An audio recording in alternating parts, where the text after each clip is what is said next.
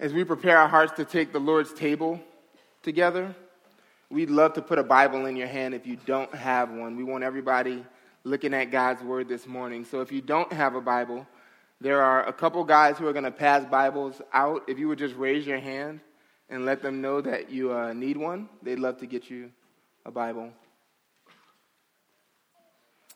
And once you have your Bibles, please open up to the book of Jude the book of Jude. This is the book just before Revelation.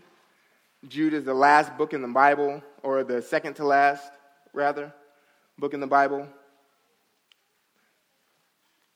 This is that chapter long exhortation by Jesus' earthly brother that the church earnestly contend for the body of teaching that God delivered to us.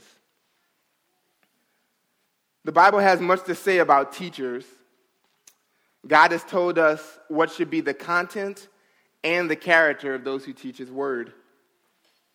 When God provides godly leaders for a church body, He expects that those leaders, those elders, be submitted to, obeyed, and that their faith be imitated by the church members under their care.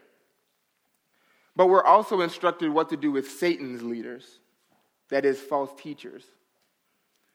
In contrast to the submission, obedience, and imitation that are owed to God's leaders, God's teachers, these false teachers are to be tested strictly, warned sharply, and quickly shunned by God's church. We are not to be instructed by false teachers. But we can still learn from them we have something to learn from the negative example of false teachers. We have the opportunity to learn how we ought to practice the Lord's table, even by observing what false teachers do with a time like this. So let's first read in Jude, verse 4. Why should the church earnestly contend for the faith? Verse 4 For certain people have crept in unnoticed who long ago were destined for this condemnation.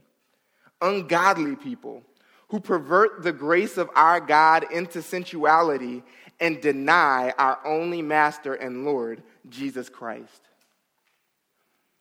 Ungodly, hell-bound deceivers had infiltrated God's church. People who use God's grace to further their own sinful practices. Apparently, these people would eagerly preach to themselves, they would eagerly embrace a version of the gospel that saves, but they rejected the true gospel that also sanctifies believers. These people were interested in being saved by the gospel, but not changed by it. Now, in your mind, answer this question What would this type of person do with the Lord's table? What ungodliness would such a person practice when they took communion each Sunday? Jude tells us in verse 12. Look at verse 12 of Jude. These false teachers, that is, are hidden wreaths at your love feasts, as they feast with you without fear shepherds feeding themselves, waterless clouds swept along by winds, fruitless trees in late autumn, twice dead, uprooted. These men are called hidden reefs at your love feasts. The love feast here is what we call communion or the Lord's table.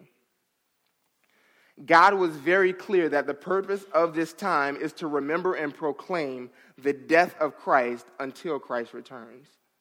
Now, although God intends this time to be smooth sailing, so to speak, a false teacher would upend this practice like an unnoticeable reef that would sink a ship. How would they do this? Simple, and this may even be surprising. Again, verse 12, it says, As they feast with you, how? Without fear. These men would ruin a church one of the ways, was by feasting without fear. They took communion fearlessly. They practiced the Lord's table flippantly without attributing to Christ the proper weight and gravity that he deserves as our Lord and Savior who died for sin. So let me ask you do you take communion with fear?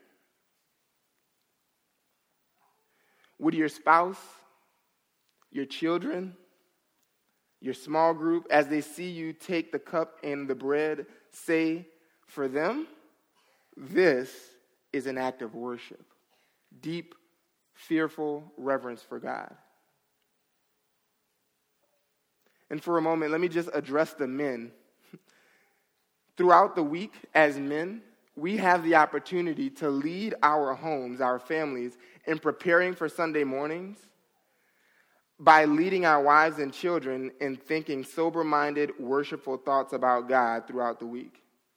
Especially that God sent his only Son, Jesus, empowered by the Holy Spirit to endure God's judgment on behalf of everyone who trusts him for salvation. That's what we call the gospel. And parents,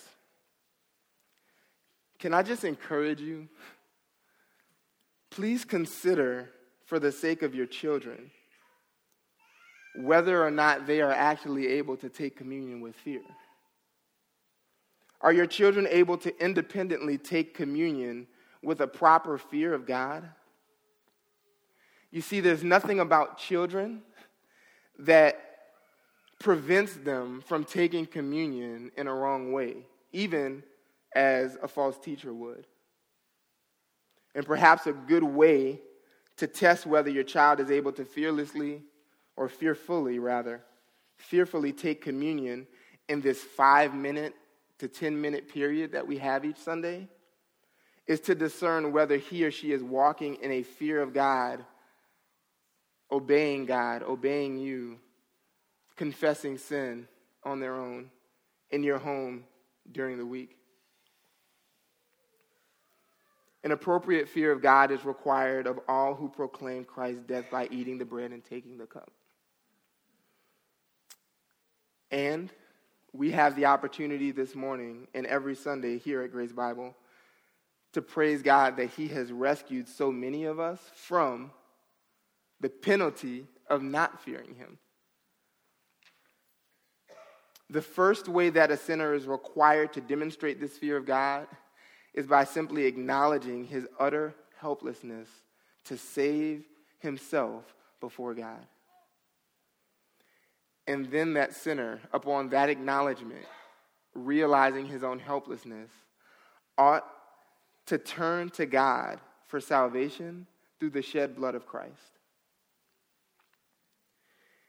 If you have not done this by your own admission, if you don't in your own heart possess this fear of God, if you have not yet believed the gospel, that Christ died and endured God's penalty, God's judgment against sin, then we would just ask that as the bread and juice come by, that you not take any. Just pass it along, and that's okay. But if you are a believer, then this time is to recall the grace that God has actually granted to you in the gospel. And if you are one who, by God's grace, has come to know and love Jesus as your master and Lord and saving Messiah, then be humbled. Be humbled this morning that such grace has been shown to a sinner like you, a sinner like us and rejoice and worship God as you take communion.